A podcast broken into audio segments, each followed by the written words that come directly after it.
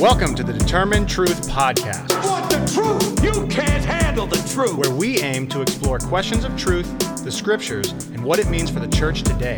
Here are your hosts, Rob Dalrymple and Vinnie Angelo.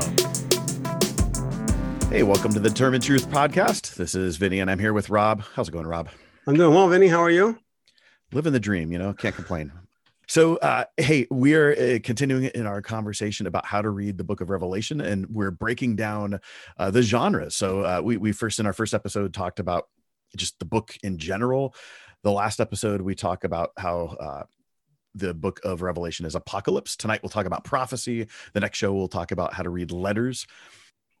Just kind of doing a bridge here. And we, you know, at the time of this recording right now, today is Monday, August the 16th.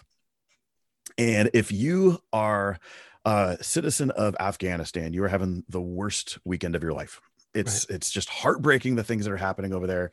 Uh, it- like it's it's one of those things that, that there's just not words to describe Right, the, exactly. the grief and and as the church this is really one of those times when we just need to weep with those who weep Mhm. um, I know I've been very disappointed by what I've seen on social media because everything's turned into a you can't you can't ignore the political side of things because that's there. right. But it's like church, let everyone else argue about the politics. Can we just weep with those who weep? Right. and, and it's just it's it's just frustrating on seeing a lot of that response there. But aside from that, eh, the one of the things I was really thinking of, I saw a tweet that's been popping up by a, a woman who knows people who live in Afghanistan and Christians specifically who live in Afghanistan. And, and apparently uh, there is a, a, Christ, a local Christian church. I don't know if you have, if you had seen th- this, this note that popped up where uh, the Taliban had written a note to a letter to uh, one of the local churches saying, we know where you guys are at. It- it's something to that effect. And basically it's like, we're coming for you. You're Christians. I, I say that because there's many people who on you know social media, my my Facebook feed, are talking about how this is just indicative of the end of the world and sign of the times, those sorts of things. And I'm thinking, yes, this is very much related to the book of Revelation, but not in the way most people think that it would. And so I'm totally throwing you on the spot on this one. We haven't talked Mhm. about this. If you were to preach a sermon out of the book of Revelation right now to Christians in Afghanistan and their families, okay, it's it, y- that's something that you would do, right? You, you could absolutely go mm. there and, and and preach from that book. What is the message of Revelation speaking to Christians in Afghanistan specifically and their families right now? Who Hmm. are specifically enduring per- persecution at the hands of the Taliban, not just because the Taliban's evil and they're killing just anyone, but specifically by persecuting Christians. How, how would you make that connection to the book of Revelation based on what we talked about last week, where apocalyptic literature is written for the people of God who are under uh, distress? Right. And, and and let's clarify that under distress does not mean that you actually have to be going through persecution at the hands of the state. It could be under distress because you are following Jesus. Remember, Jesus himself said, Take up your cross and follow me. The way of Jesus is the way of the cross. And that brings on troubles all of itself and in almost any in most contexts. So I think because you put me on the spot and I didn't have time to prepare for this. So off the cuff, I would say, which is fine, I would say I would preach from the vision of Jesus in chapter one, the John's vision of Jesus in chapter one. Uh, it is I, take courage, do not be afraid. I'm the first and I'm the last. I was dead and I'm alive forevermore. And I have the keys of death and Hades. So, and that description of Jesus and his resurrected glory, because I think that's one of the keys in the book of Revelation, right? Not only that, Jesus' life, death, and resurrection inaugurated what we call the end times, uh, inaugurated the beginning of the kingdom of God and the end of, of, of the present age or the ending of the present age. It's a message of hope. It's a message of encouragement to Christians anywhere and everywhere, but especially those that are undergoing a situation right now. I- think we could go to Paul and we can go so many other places. He's the God of all comfort and the Father of all compassion. Uh, three times I asked for the Lord, take it away from me. And he said, My grace is sufficient for you. Uh, Philippians, I can do all things through Christ Jesus who gives me strength. I mean, there's so many places we can go. You know, be faithful and, and all that good stuff there, but I wouldn't even go there right now. I think I'd simply go with hope in the resurrected, glorified, risen Jesus Christ, that he's coming again, that he sent his spirit to give us comfort and peace in the meantime. And a story you may have heard, Vinnie, because it's a good preaching illustration, right? And this guy has this flood's coming and and this house is, is, is under is under deluge and, and people are all dying and uh, he says, "Oh, you know, God, God's going to save me. God, you know, you promise that you'll save me and everything else, and I, I know you'll save me." I, but the floodwaters come up, and he goes to the second floor, and uh, the Lord's going to save me. The Lord's going to rescue me. I know He's going to rescue me. And the floodwaters come up, and he ends up on the roof of his house. And all of a sudden, uh, you know, the police force runs comes by with a, with a, a boat, and hey, get in, get in. He's like, "No, no, no, the Lord's going to save me." Oh, okay, whatever. You know, and then all of a sudden, a, a rescue helicopter comes by. Get in, get in. No, no, no, the Lord's going to save me and all of a sudden, the floodwaters continue to rise, and he drowns and dies. And he gets to heaven. He's like, Lord, why didn't you? You you said you would help your people, and you promised me that you would save me, and why didn't you save me? He's like, dude, I sent you a rescue boat and a helicopter. What more do you want? Mm-hmm. And and the reason why I bring that up now is because the job of the church around the world is to be that rescue boat or that helicopter because our brothers and sisters in Christ and not even just them, but uh, mm-hmm. but anyone. Uh, many are suffering. Uh, you know, Vinnie and I were just talking before this came on about the airplane that was lifting on off the runway, the U.S. Um, airplane that was, and people were hanging on to the wing and hanging on to the legs and everything else, and the plane's taking off with these people on it, and they're not going to get inside. They're not going to. They're not. They and they didn't survive. They passed away. People are suffering, and we shouldn't be talking about the politics. Biden made a stupid mistake. Really? Well, guess what? I, think we may make a stupid mistakes for 20 years, right? And, and mm-hmm. it probably goes back mm-hmm. longer than that. You know, that's not the point. The point right now is, as you mentioned, um, Haiti's suffering from a 7.2 mm-hmm. earthquake, and yeah. 1,200 something people have died, and the rest have trouble getting food because of access. And there's a thunder tropical storm heading their way. Uh, it's time for the church to say, you know, hey, okay, what can I do? Uh, we need to be that rescue helicopter. We need to be that, that lifeboat as well. So, to them, to answer your question, I think to them, I would say, uh, he's alive. Uh, he was dead, but he has the keys of life, of death and Hades. Uh, do not fear. And to us, I'd say, guys, we can't just sit here and go, ah, those people are stupid. You know, why would you live in that country? Or no, it's it's the church. At least be praying. At least be grieving. I think as you, as I think you are. Yeah, and that's where we need to take uh, passages like a Revelation seven seriously. Like when, when we look at uh, you know behold the great multitude yeah. that no man can number of all tribes tongues and nations like guess what? There's going to be afghanistan christians included in that and we need to remember that. And so there, there might even be an american christian but i'm not sure of that. I'm probably more confident about all right. Yeah. i had to go there sorry. Yeah that was, that was pretty good. Uh, yeah so i just anyway i that's just been on my heart all day just thinking about that. And uh, mm-hmm. the beauty of the book of revelation that we still can find comfort in that. Mm-hmm. it's not just this future telling book and, and that leads us into today's topic which is how do we read the genre of prophecy? What does that mm-hmm. mean? Right. um because that's it, it, clearly identifies itself as uh you know whoever obeys the uh, the words of this prophecy. So there, there there's something that has to do with prophecy here. Yeah yeah and the word prophecy actually occurs seven times and this you'll see this throughout the entire book of revelation that words were actually meant to be counted. How many times do they appear and seven times, of course, is the this prophetic word of to, to referring to all. Uh, um, it's it's all encompassing this uh, this text, and so it is it is a prophecy. So let me begin. And, I, and I would say right there, you do a good job in your book, Follow the Lamb. Of you have a whole chapter on how to read numbers in Revelation, mm-hmm. uh, and, and so I just want to do a plug for that. Uh, you know, if, yeah, if you because it really helps already. you understand the meaning.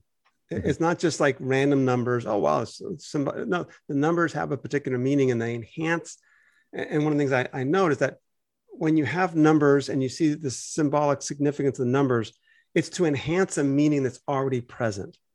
It's not to come up with some, oh, therefore, you know, guess 20, 2022 on October 12th, that's going to be the, you know, no, it's not what it's doing. So let me begin by asking you, what do you think the average person in your church, because I think your church seems to be pretty typical of evangelicalism mm-hmm. in, in many ways, right? What do you think the average person in your church would say that the word prophecy means? Yeah a prophecy by the default meaning is always going to be a future telling event. And uh, most of the time regardless of where it's found in the scriptures it's going to be future telling even from our standpoint. Uh, so in, in, my specific congregation has tried to do a good job of uh, allowing the bible to point to jesus and, yeah. and, say hey no we, we we you know all god's promises find their yes in him. Uh, but it's still out there. I think there's that default uh, and there's some cognitive dissonance that happens with folks. Yeah. So future telling events. Okay. The generation that I grew up in, or the world that I grew up in, it was not just a future telling event, it was a future telling event that's being fulfilled in our day, right? Mm-hmm. A future telling event about us. And we get to see the literal fulfillment of all these prophecies. 1948, Israel became a nation. Mm-hmm. See, literally fulfilled. And there's no way anybody else could ever have had a fulfillment before because it couldn't have been literal until now. Mm-hmm. So that's kind of kind of the idea. The thing to, re- to recognize though is that prophets wrote in a moment in history. And the significance of the prophets is that they were trying to convey a message to the people to whom they were writing. And they wanted that those people to act. And they wanted them to act in a certain way. In the book of Revelations context, which we can go into more and more as we, as we move forward, it was to, to be faithful and to not compromise with the state or to not compromise with the society because compromising would be for sake of economic benefit or for the sake of privilege or for the sake of status or perhaps for the sake of avoiding persecution. So there's there's a danger of compromise which i think we see in the, the parable of the sower in mark 4 and john's writing them to say no uh, the lamb has overcome. He's established a new world order in the sense that that's probably not a good phrase to use. He's established a new a, a, new kingdom, and that new kingdom says we do things through love and through sacrifice for the sake of other, not through power and military might and oppression. And so hang in there because the kingdoms of the world are coming under destruction and under judgment, and they will not last. Only love lasts. Only Christ's kingdom lasts. So hang in there and, and be strong. And this, and you go to any prophet, Isaiah through the Old Testament, they were always writing to the people of their day saying, Hey, guys, this is what you need to do. Let's talk about that. Let's talk about the uh, the Old Testament because obviously we have a section of in the Old Testament called the prophets. And and what's interesting is I don't think there's even times where where I think folks don't make the connection of the Old Testament prophets prophesy. Yeah. Like, because there's even, there's a prophet and then there's prophecy. One is an action, one is a, a noun, right? Uh, mm-hmm.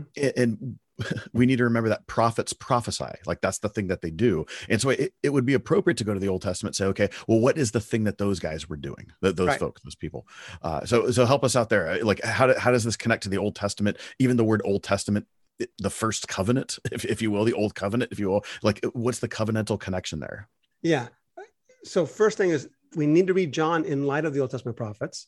The commissioning of John as a prophet, which occurs in the book of Revelation, chapter 10, and my podcast on Revelation 10 probably discusses this somewhat, mm-hmm. is parallel with Ezekiel's commissioning as a prophet in Ezekiel 2 8, verse 3 through 3 3.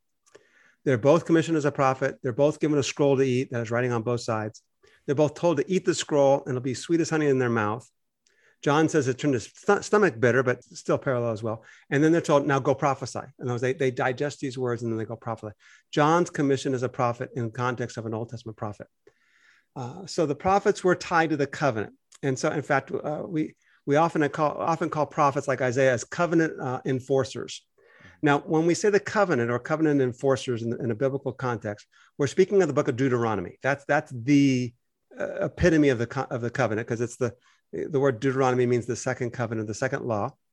And it's the, the law that the Israelites take, take into the promised land when they, when they embark on the promised land. And the law says, if you do these things, I will bless you and you'll be blessed and you'll be a witness to the nations because they're going to see how great you are because of how much I blessed you. But if you do these things, you're going to be cursed because you're disobeying me and the nation's going to go, what kind of God is that? So I'm going to have to curse you to uphold my name and defend my name, as Book of Ezekiel says. For my name's sake, I'm acting. And so this is the covenant. A covenant is an agreement between two parties. In particular, it's an agreement between a superior and an inferior, typically a, a king and his subjects. Mm-hmm. God, of course, is the king, and the subjects are the people of Israel. And the deal is you keep my laws and obey them, and I will bless you. You disobey them, and I will curse you. And so we look at Deuteronomy 27, 28, 29, and 30, which I would often say might be the four most significant chapters in the Old Testament. If you get those four chapters, you probably are going to get the rest of the Old Testament. So what happens with Isaiah comes along, and, and Isaiah is like the first of the prophets. Maybe Nahum is before him, uh, but nonetheless, we, we consider Isaiah kind of the beginning of the prophetic ministry.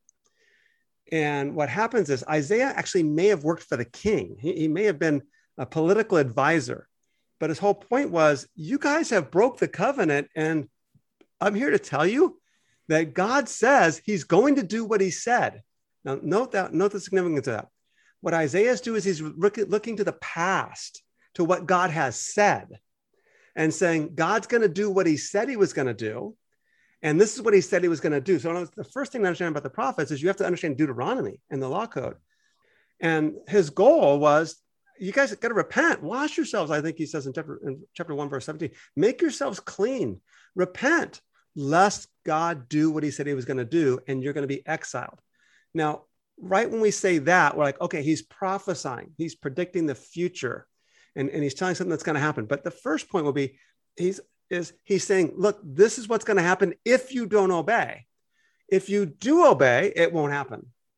Now, every once in a while, and very rarely, the prophets will come along and say, Hey, you guys are doing great mm-hmm. and keep it up because God's going to bless you. By the way, but if you stop doing what's great, then the curses will come. So, uh, with that, uh, prophets are very much, uh, you know, prophets of their time. They, they, their job description, as you called it, covenant enforcers, and they're enforcing the covenant to their specific uh, group of people. So it'd be similar to like how a policeman. I mean, right now, you, you live in Mesa, I live in uh, the East Bay, and so California, yeah. Yeah. of California in the Bay Area. So you you have policemen who might serve that job, but there's policemen who are uh, licensed, if you will. I forget the their jurisdiction is to enforce the law in Mesa, and it might be in the county. Uh, mm-hmm. I don't know what county Mesa's in. Maricopa. Uh, Maricopa. Okay, there you go. Yeah, we were famous on uh, election night. Yeah, yeah, that's right. Yeah. Uh, and so they have a jurisdiction there, but they can't drive up to where I'm at. And it's not their or it's not their job to drive up to where I'm at and enforce the law where I'm at. It's, they're specifically enforcing the law or in, in calling people to repentance in your way. And this is totally there's there's a lot of ways in which this falls short and it breaks down. But just yeah. trying to you know create an illustration here. Yeah, let, let me take it one more step actually, because I think the parallel is with a with a modern day pastor, sure, yeah, or preacher or teachers because and we'll, we'll probably get to this later on, but Paul says in 1 Corinthians 14, pursue the greatest gifts, which is the gift of prophecy. Because yeah. when he listed the gifts in 1 Corinthians 12, the highest gift was apostleship, which seems to indicate you can't get that one. Mm-hmm. The second number, number two gift was prophecy. He says, seek prophecy. And what a prophet does is he takes the word of God that's already written and he expounds upon it and applies it to the people of their day. Most pastors have some as- aspect of the gift of prophecy. Mm-hmm. Now, to take the analogy that you just used and say, well, the jurisdiction of the prophet is the church. Mm-hmm. And so often, if you just open up Facebook, the jur- you think the jurisdiction of the prophets is the world and society, the American yeah. government, American politics. It's like, no, we're supposed to be a prophetic voice to the church. And we live prophetically for the sake of the people and the nations. But we don't necessarily speak prophetically like, you guys better do this. Like, no, we speak to the church and say, you guys better do this, or you guys should be doing this. Uh, etc. So yeah, good analogy. And, and, and, there's no other, uh, there's no worse feeling. I remember uh, sitting through a, a summer series years ago on, on um, you know, the pastor wanted to take the church through the minor prophets. So like mm-hmm. each, each week during the summer, he just kind of hit a minor prophet. And I thought it was a great, uh, great yeah, concept. Absolutely. The problem is the application points were, it was usually hanging out on one of a couple sins that this pastor wanted to hobby mm. horse on. And he was a, he was just uh, uh, commend, uh, condemning the world rather than saying it, it missed the whole point. I'm like, the, the, the prophet is is prophesying to the covenantal people of God, yes. calling them out. He's not judging the world. Let, right. let, let, they, they already have a judge. It's fine. yeah, yeah. And and he has shown you, oh man, what is good and what the Lord requires of thee, but to do justice. Yes. To yes. love mercy and to walk humbly with thy God. He's calling you out to do justice and to love mercy and to walk humbly. And you do that in front of the world but he's not calling the world to do justice. And we don't. Well, I'll just say this: when the preacher did get to Micah that week, he didn't touch Micah six eight. so oh, yeah. it was a little bit. And the thing is, it's it's easy to to, to cherry pick yeah. these things, and but it's like no, the, the the prophets are meant to be a mirror to us. Like yes. this is what we look. We're not under that covenant, and, and, and so we need to understand how covenants work and and what God requires of in a sense. But this shows the ethic of God and the heart for God for people, and and this is yeah. the mirror that we hold up. Yep, that's, that's right. And to go back even again to the conversation we had with, with Afghanistan, it's the church's job to be that prophetic voice to the church to say, hey, we need to act and get our act together to help our brothers and sisters in Afghanistan, or the people in Haiti or, or whatever. That that that's our prophetic task. Yeah. So if the job then of the Old Testament prophet, because we've been using that as an example, mm-hmm. if if their primary job is to be a covenant enforcer to call the people of God to repentance, the covenantal people of God, Eh, what do we do then with parts of what they're saying that seem to predict the future? Well, the first thing that we have to do is understand it in light of its immediate context. So, in many cases, the prophets are simply saying, Hey, this is the blessing that's going to happen if you repent, or this is the curse, and most often, this is the curse that's going to happen if you don't repent. Every once in a while, you'll get a prophet come along. You know, actually, it's just too late for you. And I'm here to announce that the Mhm. impending judgment's going to come. P- impending judgment is coming, and it's coming in their lifetime, right? They're going to experience the judgment. So that's that's the first thing. Now that means that by nature, and we can discuss this in more detail on another uh, another topic where we're just talking about prophecy in, in, in general. Most prophecies actually are what we would call conditional, because the implied condition is God's going to do this because you broke the covenant. But the point of the prophet actually is to get the people to repent. And if the people did repent, then the impending judgment is actually not going to happen. It's, it's a it's a conditional prophecy. God's going to do this to you. He told you he's going to do this, and then he doesn't do it. Well, why not? Because they actually repented. So even though it doesn't say if you repent, God will relent, like no, that's actually just kind of implied. And you can read Jeremiah and you can read Ezekiel. You know, if the righteous man stops doing righteousness, then this is what's going to happen. I'm not going to bless him. And if the wicked person uh, um, continues to practice wickedness, then this is what's going to happen. So I mean, we that- even see this in Jonah. In, in Yeah. not, the Ninevites, they're not even the covenantal people of God. The message that Jonah preaches is 40 days and God destroys his place. There's no condition in there. That's right. And- but Jonah knew exactly that God yeah. was merciful. And he's like, I'm not going to them because I don't, this is my enemy. I don't want them to repent. Mhm. So the prophetic word isn't to Nineveh in the sense that uh, you broke the covenant. The prophetic word is to Jonah to be obedient, to preach the gospel to them. Yeah, I'm, I'm man. I'm knocking these off. Seminary paid off for me apparently. Yeah, yeah we had some seminary, really but- good instructors. Yeah, well, in my Greek grammar class. So Yeah, I was the only one. okay, yeah, only all one of you. Yeah, best Greek, best best, Greek prof I ever had. Yeah, Just yeah, yeah, FYI, yeah. I want to let you Totally. know that. Good. So. Uh, so prophets are primarily concerned with the action of God's people in their present day, um, but there is a prophetic element of it. Could we say that there's a um, you know a near uh, one of the the terms that i see that biblical scholars will use old testament scholars they'll use near predictions and far predictions uh, do you categorize it that way I- I- from the perspective of the prophet I have it depends on what you mean by it. So it can work, but I think that language is probably going to be misleading to, to somebody else. The people of the day thought they were probably all near and were expecting and anticipating them all to be near, even as I think Paul and the New Testament writers were thinking that the predictions of Christ's return are going to be near. They, they had this Mhm. anticipation of it. What I would not do is use that language to say double fulfillment. And I don't know if you've heard that language. You probably have, right? yeah All right. So some go, okay, what we have in the scriptures is clearly that that even the ones that are quote, quote unquote far are clearly fulfilled in Jesus. Mhm. Although there's some elements where like, okay, this hasn't come in fullness. And so what happens is you get this conversation. Wait a minute, it predicts that this is going to happen with the state of Israel, with the people of Israel, with the Jewish people and the, a rebuilt temple. But then Jesus comes along and says, I'm actually the temple of God. Okay, so here's what we'll do double fulfillment. That prophecy was fulfilled by Jesus as himself, the temple of God, and it will be fulfilled someday in a restored physical building in Jerusalem as a temple. It's like, no, no, no, no, no. No, it's fulfilled in Jesus and then through Jesus.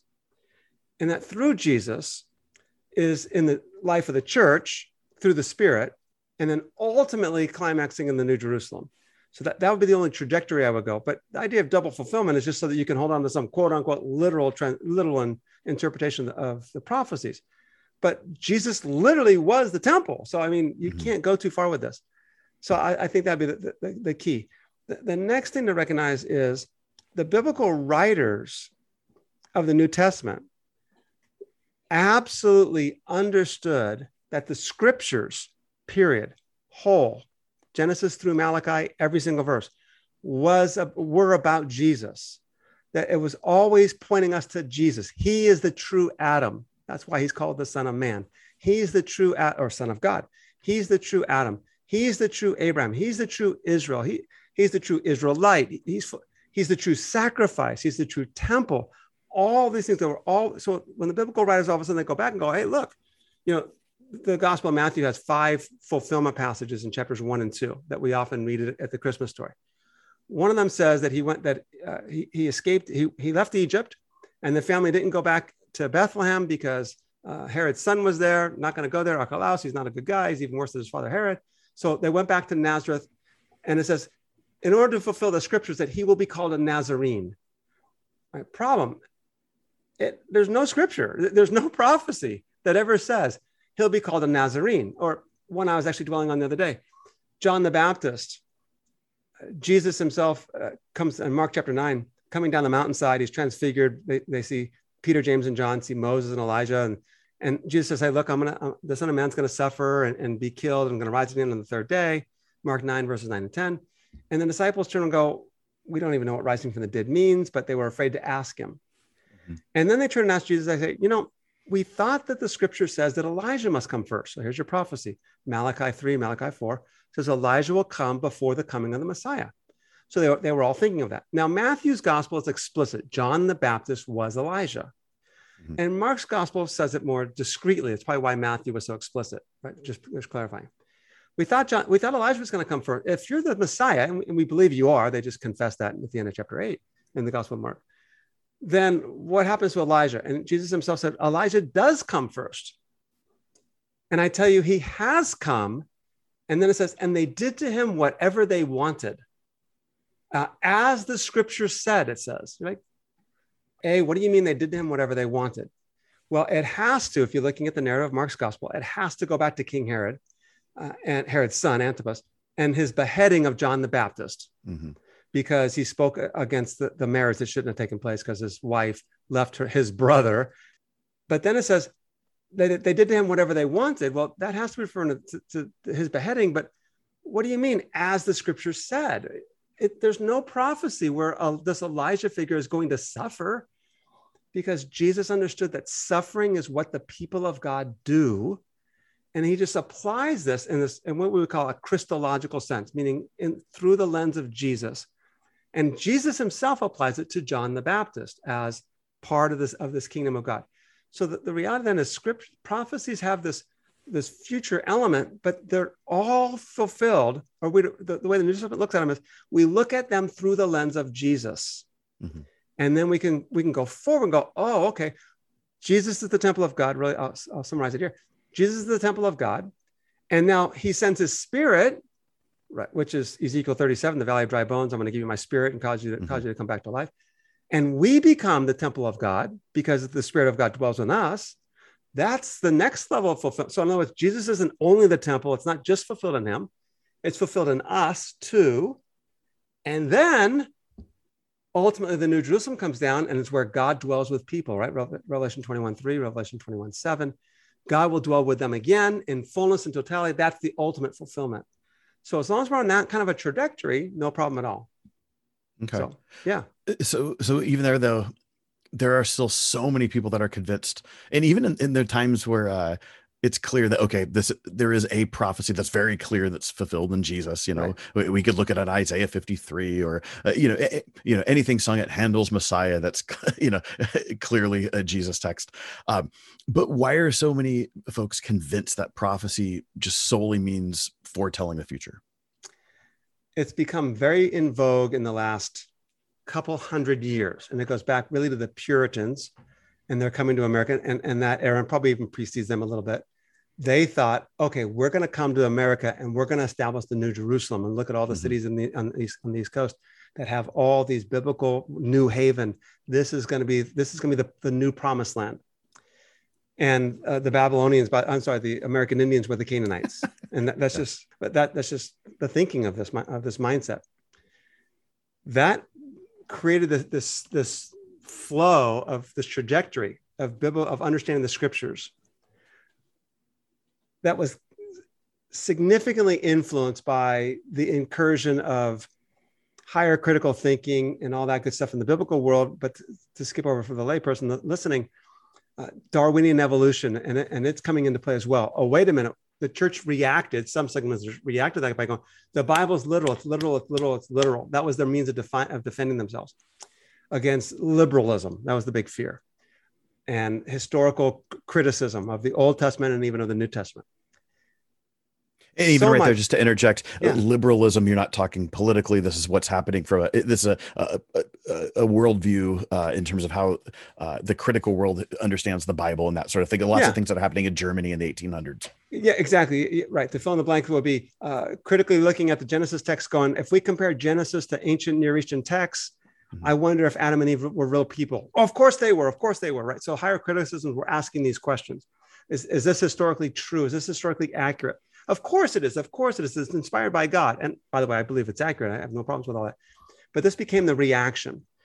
That then began to fuel itself in, in an end time speculation. 1820s. By the way, Darby actually isn't the first one. It's the yeah. it's the Puritans, and there are people before Darby, and then Darby comes along 1830s and starts making these predictions, which gets picked up by Scofield late 1800s, beginning of the 1900s which becomes codified in the Scofield Bible. And then that led to a tradition that became very popular and very prevalent in the 1900s.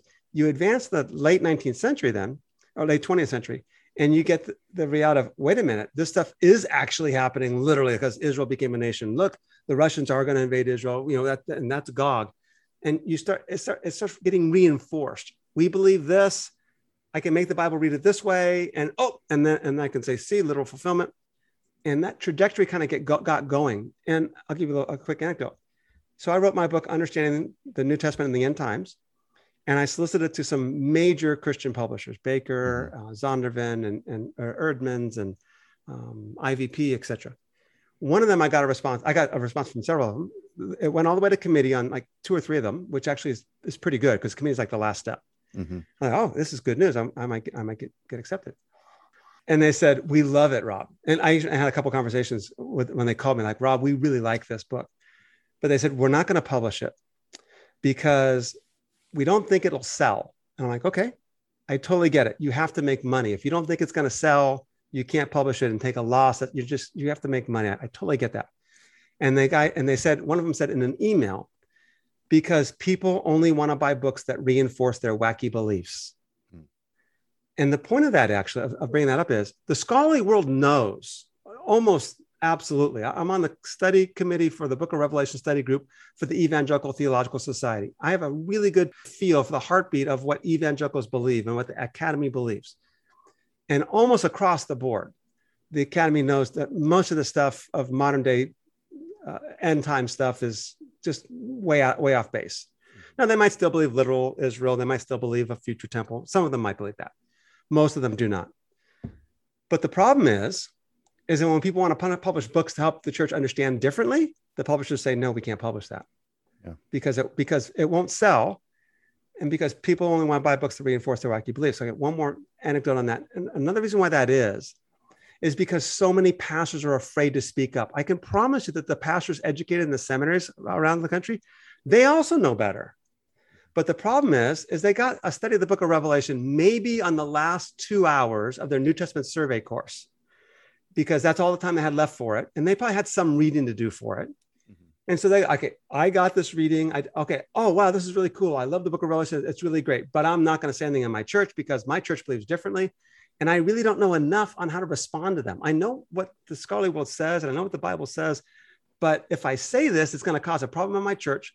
So I won't speak up and some of them even let so and so, who's an influential deacon in the church, do a Bible study on it because he's been pestering you all along. And if you come along and say, no, you can't do that Bible study because I think you're wrong, you're going to cause a, a, controversy in the church. And so they, they acquiesce and they let the false, what they know is false, be taught in their churches. So you can't really fault the path, although I, I, would fault them for allowing it to be taught. Mm-hmm. You can't fault them for not speaking up because you have enough fires to put out as it is. You don't need to start any of your own so I get it, but but the reality is that that all of those things I think are perpetuating the mis uh, the misunderstanding. And I'll even say in my seminary class, we did touch it the final week yeah. of uh, of New Testament too, which covered that second part of the Bible. Mm-hmm. Uh, and so not a lot of time. I will say though, a great resource that came out of that though it was the assigned reading for that class which i'll yeah. plug right now which you will endorse which is michael gorman's book uh, mm-hmm. reading Re- revelations responsibly so just reading the book itself that was an amazing help for me michael gorman's book is fabulous and it's not a hard read and it's not a long no. read it's called reading revelation responsibly we'll try to put that a link for that in the show notes yeah and I'll even uh, say this: my aunt, who I think listens to this podcast, she picked this book up a few Hi, months aunt. ago. Yeah, and, and, she she was like, "Oh, she's texting me like the OMG! I can't believe this book. It's it's messing with my mind." You know, yeah, so even the lay people can totally hang with it. Yep, absolutely, absolutely. Yeah. Yeah, by, by the way, I was going to show you this. Look, look at this. Oh, Michael Gorman's Cruciformity, the 20th I just picked it up. Nice, yes, I've. I've not gone through this book yet. So, uh, you know, per It's- your it's- it's a interview, I- yeah, yeah, Yeah, it's a it- it's a it's a big boy. it is a so- chore. Anyway, so let, let's let's get back in this then. So we've laid the foundation of prophecy. We've looked at the Old Testament. We've looked at just the concept of the the job description, what prophecy looks like. Let's get back into Revelation then, Yes. and and relate prophecy to the Book of Revelation. Yeah. All right. So first thing to understand is the Book of Revelation has three genres, and use that word earlier just to our listeners Readers, who don't know what it means. Genre is just a style of writing, a style of communication, a style of writing. So we have letters, which aren't really letters, but they're more epistles, but a little bit different than what we call letters. Throughout the New Testament, we have the Gospels, which are not biographies, but that's kind of an, you know, the story of Jesus' life. Uh, we have apocalyptic, uh, we have the book of Acts, which is historical, and in the New Testament, Old Testament, of course, has history and, and uh, proverbs and things like that. So the book of Revelation actually is a mix of three genres. And all three genres, we already touched on apocalyptic, and we discussed how it had relevance to the people of their day, describing what's going on to give them encouragement to hang in there for a little while longer. Speaking of the people of the day, prophecy, we're already discussed now, has relevance to the people of their day. And obviously, a letter is clearly has relevance to the people of their day. Mhm. And the whole book is a prophecy, an apocalyptic, and a letter. Don't look at like, well, chapters two and three are letters. No, the whole thing's a letter. The last word in the book of Revelation is Amen. Mm-hmm. In Revelation 1 4, John says, I, John, am writing to, to the seven churches. So the next thing is so John's acting as a prophet. And what we discussed already then tonight is that a prophet is concerned about the people of his day, speaking a prophetic word to them. And when we open up chapter one, we realize, oh, it's a vision of Jesus Christ who's resurrected and glorified, who was dead and is alive forevermore. That's the first prophetic message is hang in there because Jesus was dead and he's alive forevermore. He's got the keys of death and Hades, and he's going to resurrect you too. So that, that this is the prophetic word there. Now, and we can discuss, we'll discuss the seven letters, uh, I think, on our next one. Each of the seven letters actually begins with this phrase that, that might be translated as like thus says, depending on your translation. But the phrase that's actually used actually introduces a prophetic formula in the Old Testament for when the Lord speaks through the mouth of a prophet. So even the seven letters are actually prophetic. So John's putting himself in the role of a prophet. I mentioned already John 10, Revelation 10, which is parallel with Ezekiel chapters 2, uh, 8, verse 3, 3, where John's being commissioned as a prophet. I think chapter 11 is that prophecy, the story of the two witnesses. Mhm. So the point of that end is, is John's not telling you about the distant future for the sake of informing you about the distant future, because that would be of no relevance to his people. He's trying to get his people to be faithful now, overcome for the sake of the gospel, because Jesus overcame for your sake. He was dead, now he's alive, and if you overcome, you'll sit down with him on his throne. Revelation 3:21. Just as hmm. he overcame, sat down with the Father on his throne. So endure and don't compromise. So that's it's this strong prophetic prophetic message that has extremely good relevance, as we discussed a little bit earlier, for all of us. Well, and even one thing that I, I, you you hinted on, I just want to make explicit here, what what you are not saying, and just a correct popular thought, Mhm. you're not saying that the Book of Revelation is the letters of chapters two and three, and then the prophecy begins in chapter four, which is a Correct. common Or the apocalypse begins in chapter four. Correct. Yes. We're not saying that. The whole thing is Yeah. the letters are apocalyptic. If anyone has ears, let them hear. The letters are prophetic. Thus says the Lord, and the letters are letters. The, the whole book is apocalyptic letter and an epistle. Yeah. And in a sense, the, the letters of chapter two and three, they almost read, they read more like prophecies than letters. There's, yeah, they're introducing who you're writing to in terms of the church, but it doesn't at all read like any sort of standard letter from the ancient world. It's, it's filled with, for the most part, blessings and curses. Do this and this. If not, it's going to be bad. yeah, exactly. And the and we'll talk about this next time also, but the letters are actually intricate to the rest of the book. Mhm. You can't separate the seven letters from the rest of the book. And I know some pastors will like to do that because, well, I can preach on the seven letters because I just have to do some research on Ephesus and what's going on there. And I don't have to get into the apocalyptic stuff. And the answer is, well, the seven letters, you really can't detach them from the rest of the book because each of the seven letters ends with a promise to the one who overcomes. And the fulfillment of those promises happens later on in the book.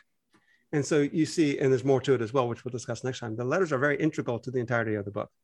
Yeah. So uh, some of the language that the prophets use are uh, very colorful. uh, and, and prophets can just do this anyway, even in, in the Old Testament, but especially in Revelation, which is an apocalypse, which is going to use symbolic language. Uh, I, I, forget if we talked about this on the last episode with, with uh, mm-hmm.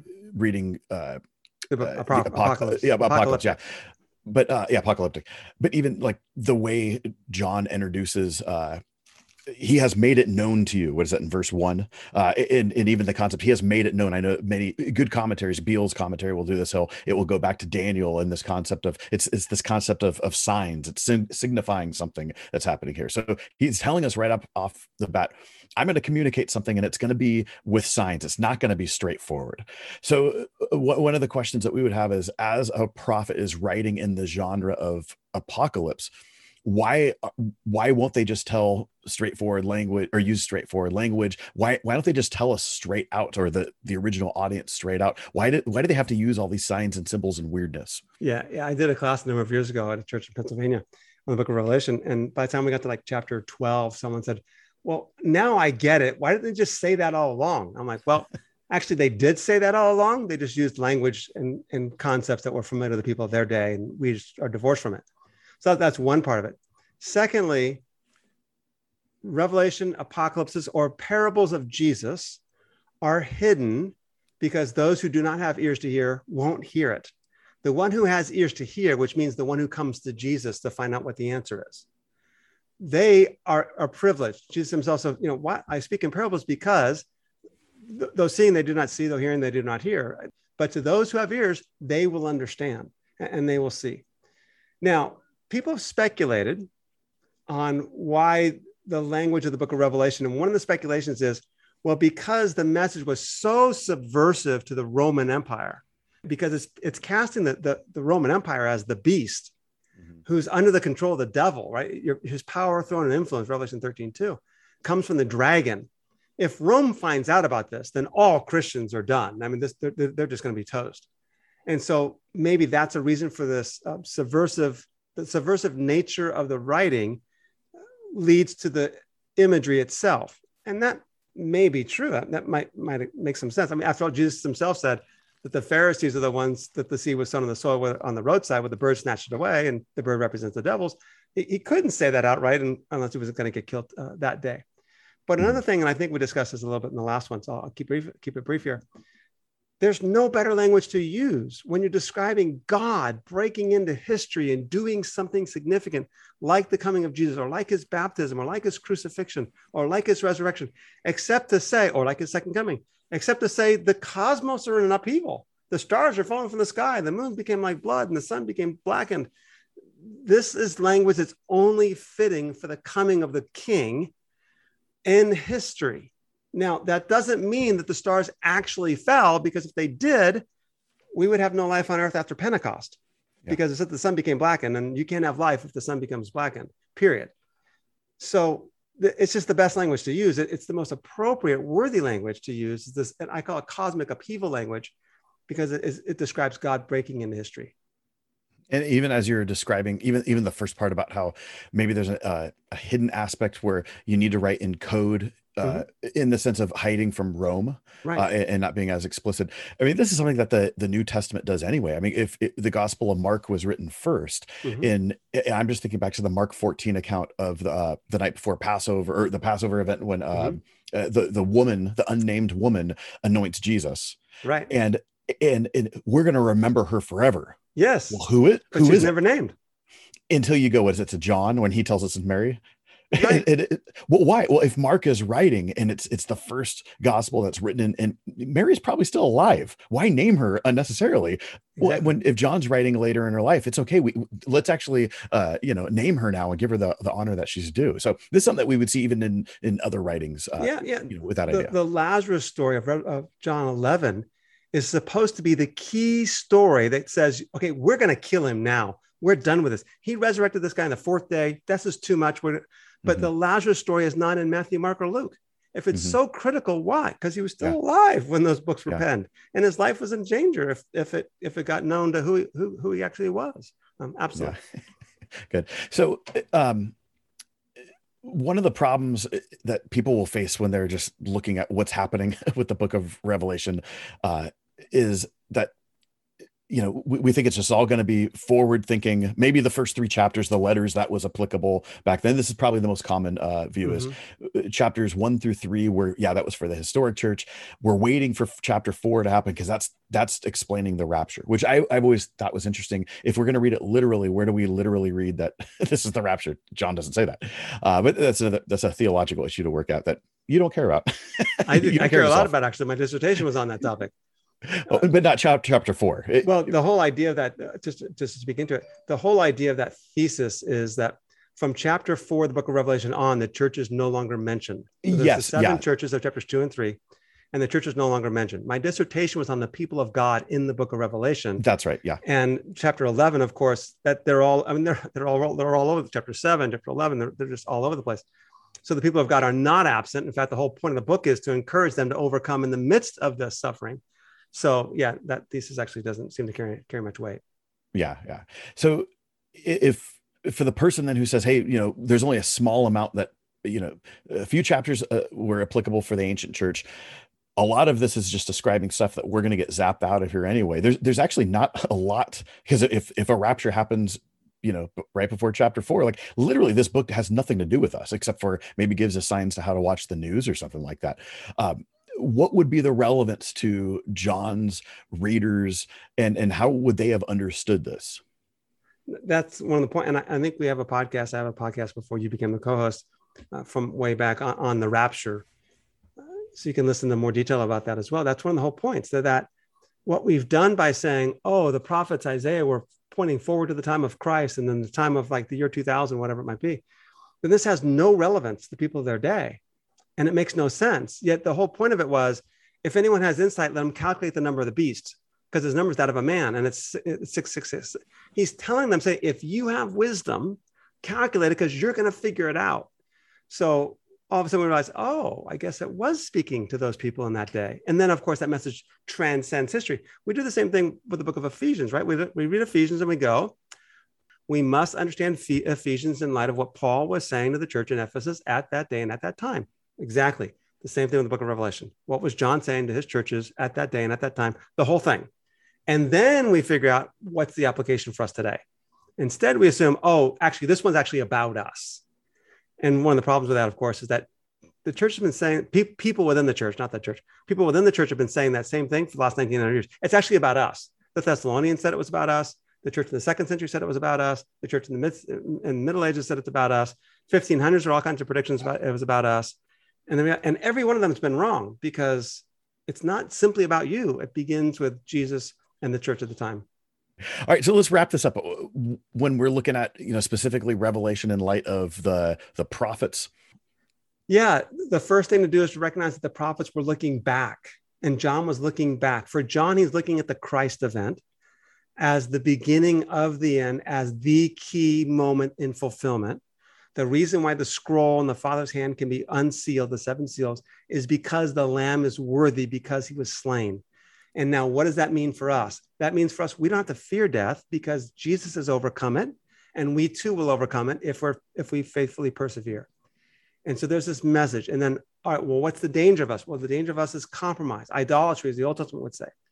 When you're reading the Old Testament prophets, understand that they too were looking back. I remember being in an Isaiah course back in graduate school, and I was the only New Testament guy in the, in the entire course.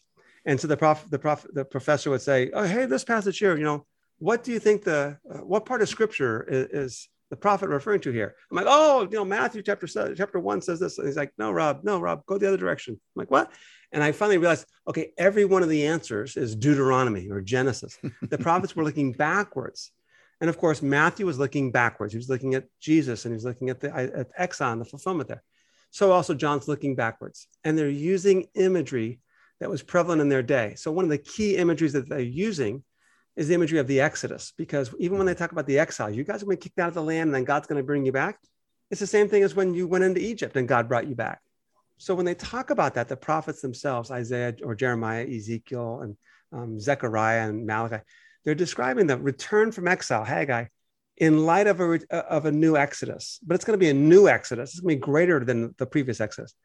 John uses that same imagery also. It's Exodus imagery. If you read the book of Revelation, you'll see lots of imagery from the book of Exodus throughout the book of Revelation, because that's where he's getting his imagery from. He's not getting it, as Hal Lindsey would say, John was transported in the 20th century, 1900 mm-hmm. plus years, and saw a vision of the future. He didn't know how to describe it because it's nuclear bombs. So he just did the best he could in language that he could convey it in of his day.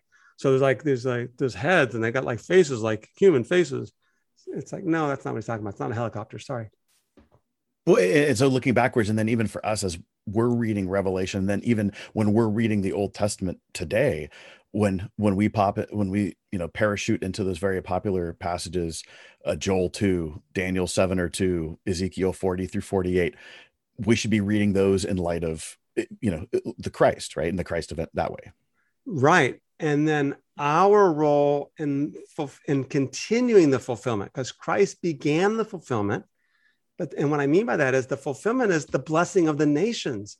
And Jesus doesn't go to the nations. He sends us so as Christ fulfilled that so also do we and the significance of that is the conversation we had with Michael Gorman and that is offer your bodies as living sacrifices yeah you carry your cross offer your bodies as a living sacrifice that's Romans as a living sacrifice, Romans 12, and fulfill this ministry and know that it's not going to be easy. If they crucify Jesus, what are they going to do to us? But he has overcome. The lamb that was slain is the risen Lord of all creation. And so too shall we be resurrected. And there won't be any more hunger or crying or mourning or death because all things will be passed away then. Literally the effects of the gospel. Yes. Yeah. Hey, yeah, uh, you could teach the book of Revelation by never opening the pages of Revelation. Just go Matthew through Jude, and you could the same stuff. It's all there. Mm-hmm, mm-hmm. Which is just pulling from the Old Testament. Exactly, and yeah, and yeah. light of the Jesus event. Yeah, exactly. Yeah absolutely good. Hey, this is good stuff. This is fun. Hopefully, everyone's uh, enjoying this and finding it edifying uh, to their own study. And uh, please check out those resources that we talked about. We had mentioned Rob's book, Follow the Lamb, and understand the New Testament and, and the End Times. Different title. So why'd I have to buy it the second time? You didn't. I just appreciated that I needed the revenue. Okay. I get like 10 cents a book. So, yeah, it, so it really helped. Uh, was there anything else? No, yeah. the, the th- by the time this goes live, we probably will have comments enabled. So please go ahead and comment on the on the podcast and let us know. Give us a thumbs up, like the podcast, share with it, share it on Facebook and and Twitter and everything else. And don't get political and say, just just share yes. it in, in a loving way and let people know. But we'd love to have your feedback, and then uh, we'll go through that. And our plan, actually, in sometime soon, will be to have an episode where we take a lot of questions and answer those questions. So if you have questions that you want to throw in the comments, uh, feel free to do that also. Good stuff. All right, everyone. Catch you guys later. Thank you for listening to today's podcast. Please subscribe to and like our podcast. You can follow Rob's blog at determinetruth.com or purchase his books on amazon.com. See you next time.